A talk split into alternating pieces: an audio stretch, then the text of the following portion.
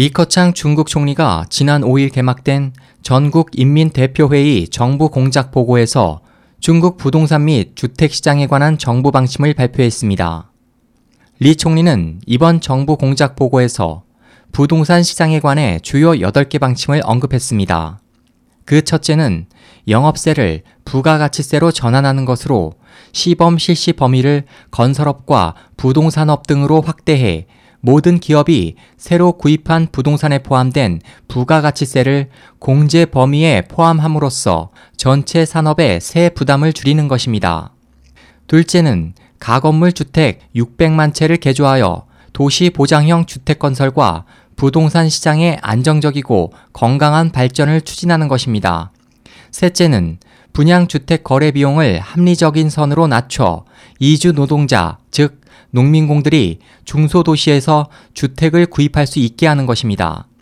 넷째는 약 1억 명이 거주하는 가건물을 개조해 도시화로 이끄는 것이고, 다섯째는 오는 2020년까지 상주 인구의 도시화율 60%, 호적 인구의 도시화율 45%를 달성하는 것이며, 여섯째는 신형 도시화 심화를 촉진하는 것입니다. 일곱째는 농업 인구의 시민화를 가속화하고 여덟 번째는 각지의 상황에 맞은 조치를 취해 부동산 재고를 줄여 나간다는 것입니다. 이와 관련해 중국 부동산 전문가 셰이펑은 웨이보에 부동산 시장에 관한 정부 방침에서 억제, 단속, 투기, 조정, 긴축 등 정부의 부동산 시장 개입을 시사하는 단어가 3년 연속 사라졌다며 리 총리가 부동산을 3회, 주택을 10회 언급했지만 부동산세에 대해서는 전혀 언급하지 않았다고 지적했습니다.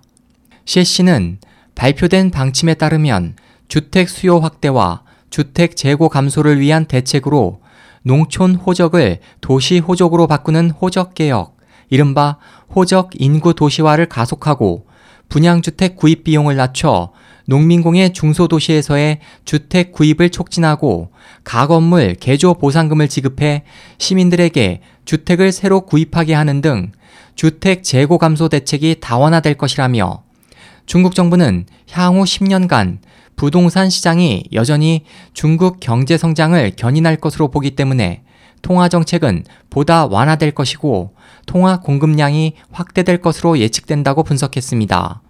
SOH 희망지성 국제방송 홍승일이었습니다.